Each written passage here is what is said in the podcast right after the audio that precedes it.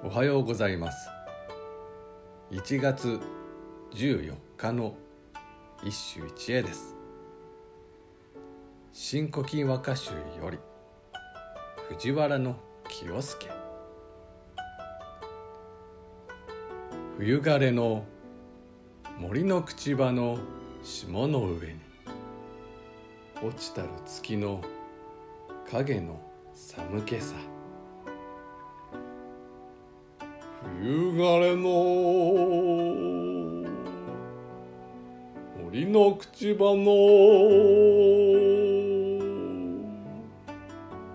霜の上に落ちたる月の影の寒気さ。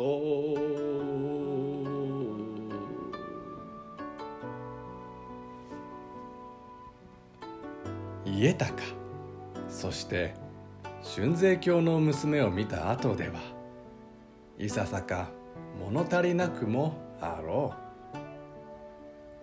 藤原清介の冬の月である。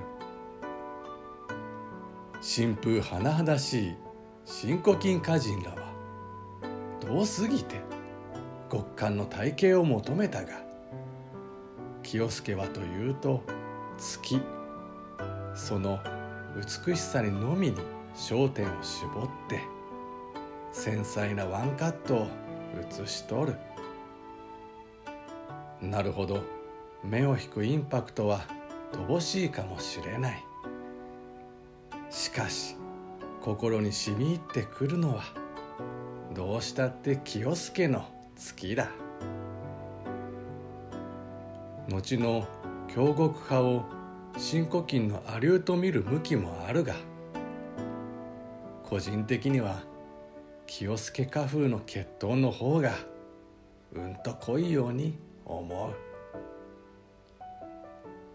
以上、今日も素晴らしい歌に出会いました。